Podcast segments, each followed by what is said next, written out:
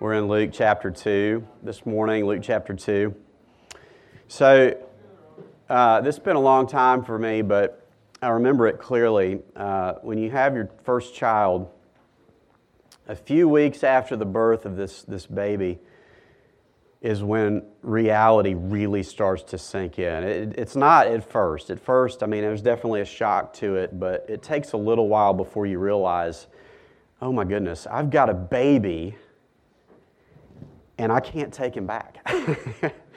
like he's he's he's ours, right? We're stuck with this child. And of course, we loved it, but it was like it, there's this this this uh, this this sense of reality that sinks in, and you start to get into a rhythm, and you start to realize you you all of a sudden have no time for yourself ever again, as you're caring for this baby. Uh, and time actually gets more valuable because you have so much less of it to spare.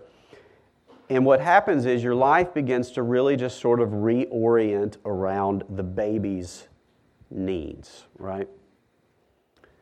And it was really no different for Mary and Joseph. Jesus was, of course, a real human baby with real human baby needs. And that's where we're going to begin our text this morning in Luke chapter 2 beginning in verse 21. So, baby Jesus is here, right? We talked about that last week. Now, now what? Okay, so verse 21. And at the end of eight days, when he was circumcised, he was called Jesus, the name given by the angel before he was conceived in the womb. And when the time came for their purification according to the law of Moses, they brought him up to Jerusalem to present him to the Lord.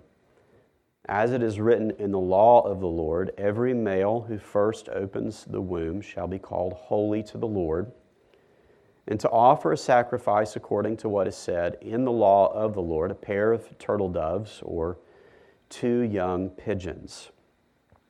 So, Mary and Joseph at this point are a little over a month into parenting Jesus. And at this point, you probably couldn't tell much difference between Jesus and any other baby. They were following the custom of their people, the custom of the, of the Jews, the law of God as well, and, and taking him to the temple. Uh, this was a routine event, and the temple was probably busy with a lot of people doing similar things. They are likely in the court of women. And Luke tells us that they are approached by two people. Verse 25, it says, Now there was a man in Jerusalem whose name was Simeon, and this man was righteous and devout, waiting for the consolation of Israel, and the Holy Spirit was upon him. And it had been revealed to him by the Holy Spirit that he would not see death before he had seen the Lord's Christ. And he came in the Spirit into the temple. And when the parents brought in the child Jesus to do for him according to the custom of the law, he took him up in his arms and blessed God and said, Lord, now you are letting your servant depart in peace according to your word, for my eyes have seen your salvation that you have prepared in the presence of all peoples a light for revelation to the Gentiles and for glory to your people Israel. And his father and his mother marveled at what was said about him. And Simeon blessed them and said to Mary, his mother, Behold, this child is appointed for the fall and rising of many in Israel, and for a sign that is opposed and a sword will pierce through your own soul also, so that thoughts from many hearts may be revealed. We know very little about Simeon. He's not a priest uh, or an expert on the law. We assume he's probably an older gentleman because we assume that he's been waiting a long time for God's promise to come true based on the way he speaks and he played a small but special little role in the birth narrative of Jesus. because we're told by Luke that the Holy Spirit informed Simeon that he would see the Savior before he died. So, in other words, if you think about it, Simeon's bucket list had one thing on it. His whole life was made complete simply because he sees Jesus. And so Luke is telling us that this is a baby who has not only changed the lives of Mary and Joseph, but as Simeon prophesies, this is a baby that will change the entire world. The whole world is going to reorient around this child. Simeon prophesies that Jesus will lead to the rising and falling of many. And we'll talk more about what that means in a few minutes, but that has certainly been true. Just if you, whether you believe it or not, Jesus' birth, life, death, resurrection has had a tremendous impact on history.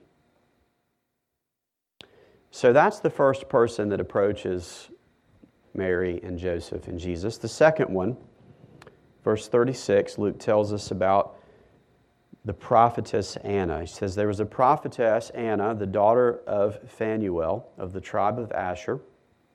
She was advanced in years, having lived with her husband seven years from when she was a virgin, and then as a widow until she was 84. She did not depart from the temple worshiping with fasting and prayer night and day. And coming up that very hour, she began to give thanks to God and to speak of him to all who were waiting for the redemption of Jerusalem. Now, we don't know much about Anna either, uh, except, of course, her name means grace.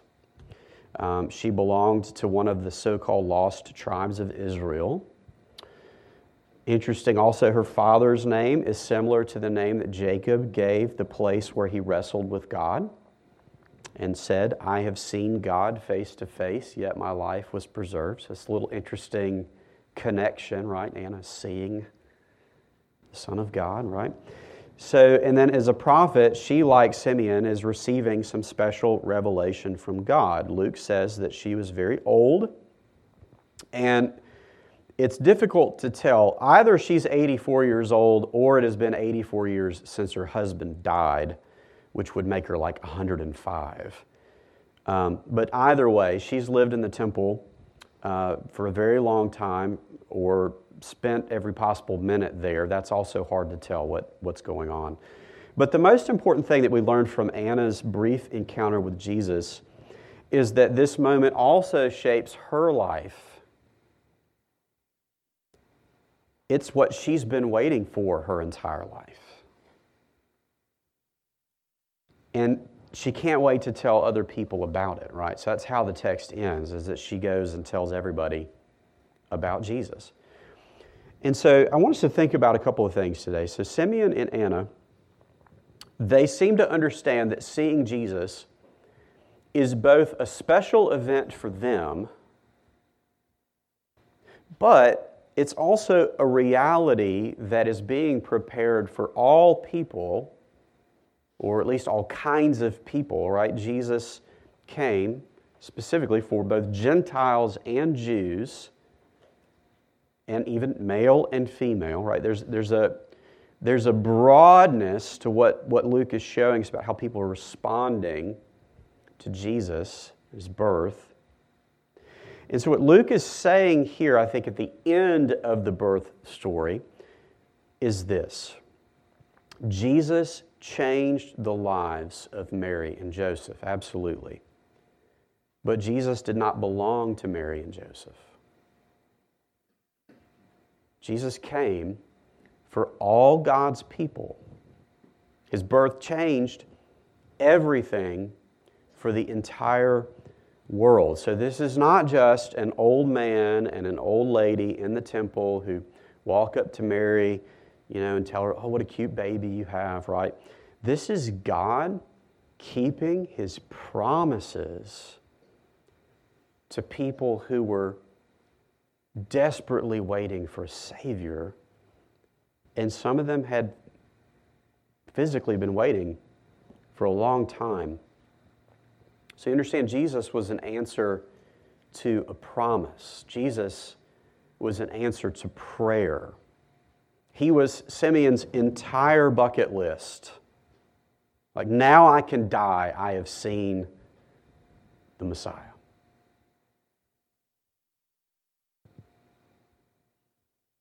He was the singular hope of a widow whose husband had been dead for at least 60 years. Well, think about that. Anna would have still been a very young woman, probably early 20s, when her husband died, and yet she never remarried. You think possibly she still wanted to be married? To have a family? And that, you know, you may be like, well, that's, you can't say that. But Uh, the pressure at least would have been tremendous, especially in that culture as a result of what she has lived through, she was probably extremely poor. And still, she has spent the vast majority of her entire life worshiping and fasting and praying for the Savior to come. And because God sovereignly ordains how the prayers of His people mix into His providential plans, according to lots of scripture. It's very likely that he wove this into the reason why Jesus came when he came. Because of Anna's prayers, among other things. All of this serves as a confirmation for me that Jesus is who he said he was, that he is the promised Messiah. And I think it also serves as an example for us because we're supposed to think of this period that we're living in now, the last 2,000 years, and whatever the future holds, this is a period of waiting. We as Christians today are waiting on the return of our King Jesus. But my question for you, and this is really a heart question, okay, so I want you to think about this with me. Do we really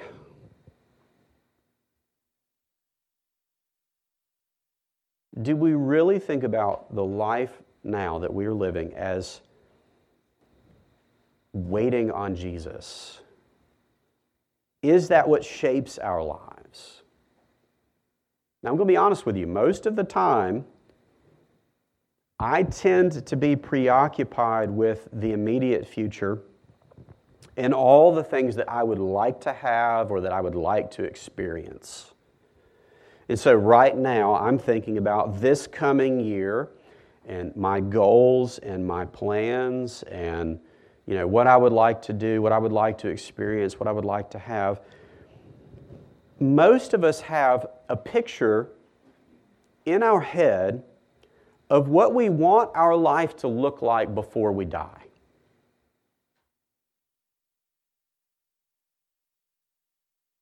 Right? I mean, I think we do.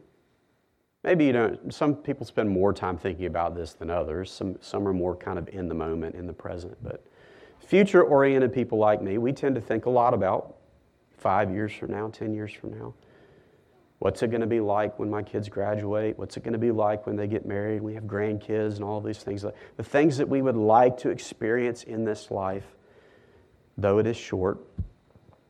And the truth is, we do this and then we're also easily disappointed either because things don't always work out as expected, very, very seldom do, or because we get what we wanted and then we find out it didn't satisfy us the way we thought it would.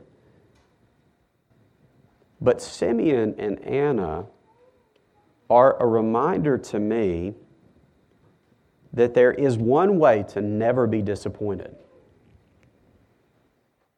And only really one way. Because if all I ever hoped for was Jesus, I would never be disappointed again. If all I expected or anticipated was the return of my Savior, I would never be disappointed because He will return. He will fulfill His promises, every single one of them, just as He fulfilled His promises to Israel the first time around. And so, the simplest way to say this is just simply that Jesus is enough. Jesus is enough.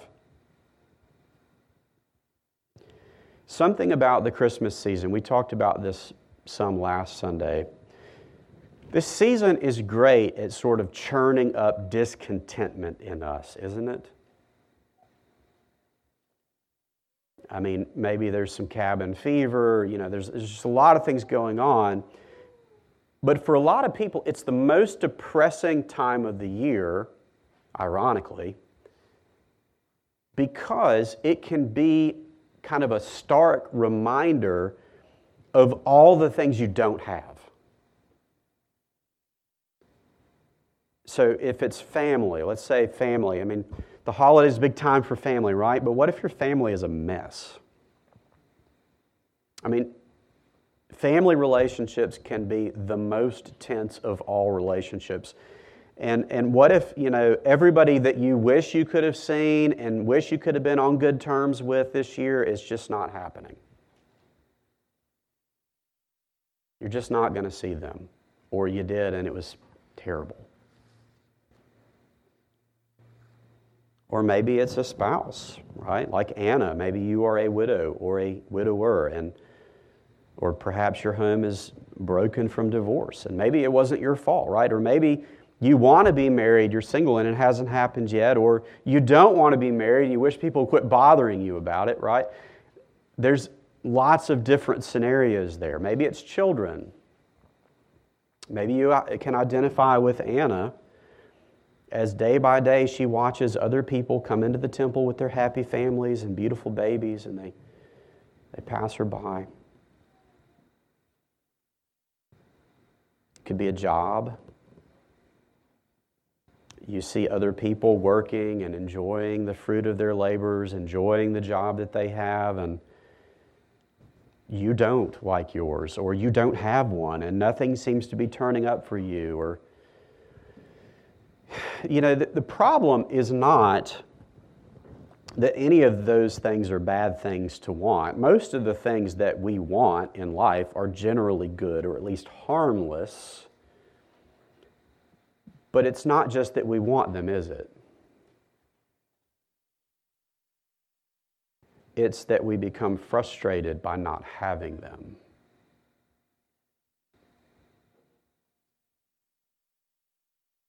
And what does that create inside of us? Creates jealousy, envy, or even just discontentment, right?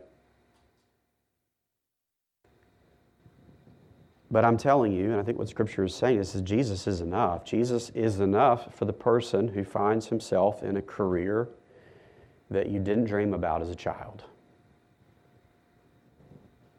Jesus is enough for the mom who spends countless hours doing underappreciated work for uncooperative children and husbands. Jesus is enough for the children who didn't get everything they wanted for Christmas this year. And that may sound like I'm over spiritualizing things. I know that's what it sounds like.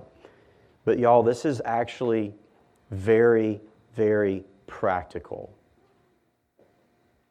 Because finding Jesus to be enough, it helps us in at least two situations, and we can follow the pattern that Simeon sets up for us when he says that Jesus is going to be responsible for the rising and falling of many. In other words, Jesus is going to humble the proud and he's going to raise up the fallen. Okay? So I want us to think about what that means. What is life like for the proud? What's it like when it seems like, or you've convinced yourself, that you have everything that you want? On the one hand, you might experience greed, right? you may begin to feel entitled to, to what you have or even entitled to, to more because the Bible tells us that it's never actually going to feel like it's enough. It's kind of like the, the post Christmas hangover that a lot of us feel, where let's say you got everything that you wanted, and two days later you're bored with it.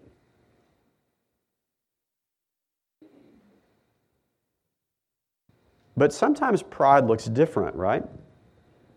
We can also experience this, this false sense of guilt where we convince ourselves that maybe, well, I'm unworthy. I shouldn't have this stuff. I feel guilty for having this thing or this, you know, whatever. And, and we may think that we're being spiritual by focusing on our unworthiness.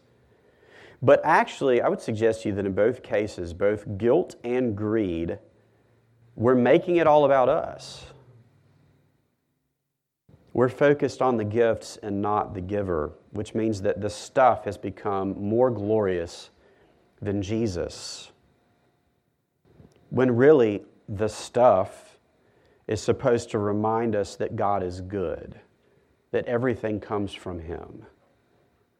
And so both guilt and greed kind of reveal our hearts. They tell us that, that Jesus is not enough for us, because contentment, which is kind of the middle of the road, it comes as a response to God's generosity. We receive His gifts with joy, and we know that He's the giver. So that's kind of the first application. The second is this What is it like when we don't have everything that we want, or even that we feel like we need? In those situations, we may begin to feel resentment. We may begin to hate the people who have what we want. Your heart may begin to fill with bitterness or anger. And when that happens, not only is Jesus not enough for us, he becomes the opposite of what we want we begin to hate God because we believe that He's holding out on us. You understand that was the motivation behind the Garden of Eden. Like the lie was that God has something better and He doesn't want you to have it. And the minute you start believing that lie, this is, this is what happens inside of us. And there's only one way to attack that, that root of bitterness and jealousy is to is to have it replaced with someone, with someone that will never leave or forsake you, right? You need something that's not going to disappoint you, uh, a promise to believe in that amounts to every blessing that you can imagine for your life and more. And there's really only one such promise that will do that. It's the promise of the gospel. It comes from faith that Jesus Christ is sufficient that we need nothing or no one else. That Jesus alone can satisfy the deepest desires of our heart. But I, I, want you, I want to be clear about this because I know, I know that sometimes I know how that sounds. So let me be clear about what I mean when I say that Jesus is enough. All of the problems of this world are a result of what? Sin, right? And so when I say that Jesus is enough, I mean that he is enough to solve each and every one of the problems that sin creates in us and in the world. He provides a way for us to be reconciled to God, right? So he offers us forgiveness and rest. He promises to renew our minds and our hearts and to make us holy. He promises to raise us from the dead. He promises that He will return and that He will live with us in peace and prosperity forever. And so I mean all of that when I say that Jesus is enough. So I want to be clear about that. But, but what does life look like practically for a person who believes that Jesus is enough? So, very briefly, what I want us to think about, we're almost done from, from Simeon and Anna, we learn that you start to live a life of worship, waiting, and witness. Worship, waiting, and witness. Both of them demonstrate spirit filled worship of God in the temple. Both of them offer thanks to God. Both of them demonstrate dependence on God through prayer.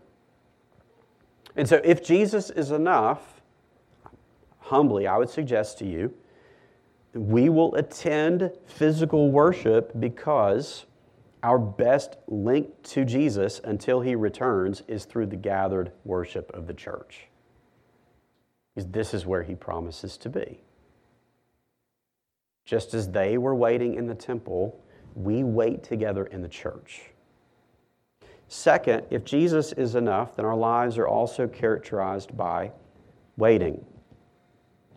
Both Simeon and Anna are waiting to meet the promised Messiah. And as I've said, we are also waiting on something. We're waiting on Jesus to return. And when he does, all wars, all tears, all deaths, all hurts, it will all end. It will all be done. It will all be gone. And so, my question for us is Does our lives, do our lives mirror the type of waiting that we see the whole New Testament encouraging us to?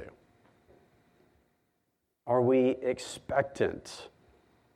Are we anticipating the coming of the Lord Jesus? Can other people tell that that matters to us? And I want to lovingly, I want to say to you if, if you don't find in yourself ever this longing for Jesus to return, then very likely you have been busy insulating yourself from the suffering of this world through temporary pleasures. Because if you felt the acuteness of what sin has done to this world and to you, then you are desperate for Him to come back. If you don't feel that, then you're insulating yourself. You're refusing to see it. So we worship and we wait. And finally, if Jesus is enough, then we will bear witness to his sufficiency. We will want others to know that we have found the only thing that we really need, and we want them to have it and to need it too, right?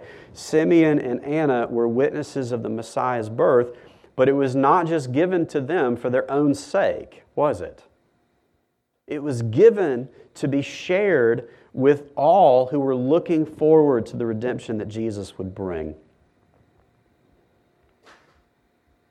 And Luke makes a point to highlight that for us. And so, my encouragement to us as a church is that together we make this year a year of worship, a year of waiting, and a year of witness. In other words, let's be the crazy old people who won't leave the temple until they see Jesus, who can't wait to tell people about him. Amen? Let's pray. Gracious Lord Jesus, fairest of all, we rejoice in your birth, we rejoice in your life, your death, your resurrection pray that you would help us to see ourselves and this world as it is. That you would help us to, to put away all the things that we've been chasing to, to self medicate and to, to insulate ourselves from the suffering. That we might experience the mourning and the tears and the pain, not without hope, but with expectancy. That we know that you're coming back and we know that you're enough. And Father, it's crazy if we stop to think about it. If we really are people who believe the promises of the Bible, man, there, there's so much to rejoice in. And the only reason we wouldn't is because of sin and doubt. Say, Father, wake us up, encourage our hearts. Bring us closer together. Protect us from the enemy. Help us to love you and to love one another. In Jesus' name we pray. Amen. Stand together and sing.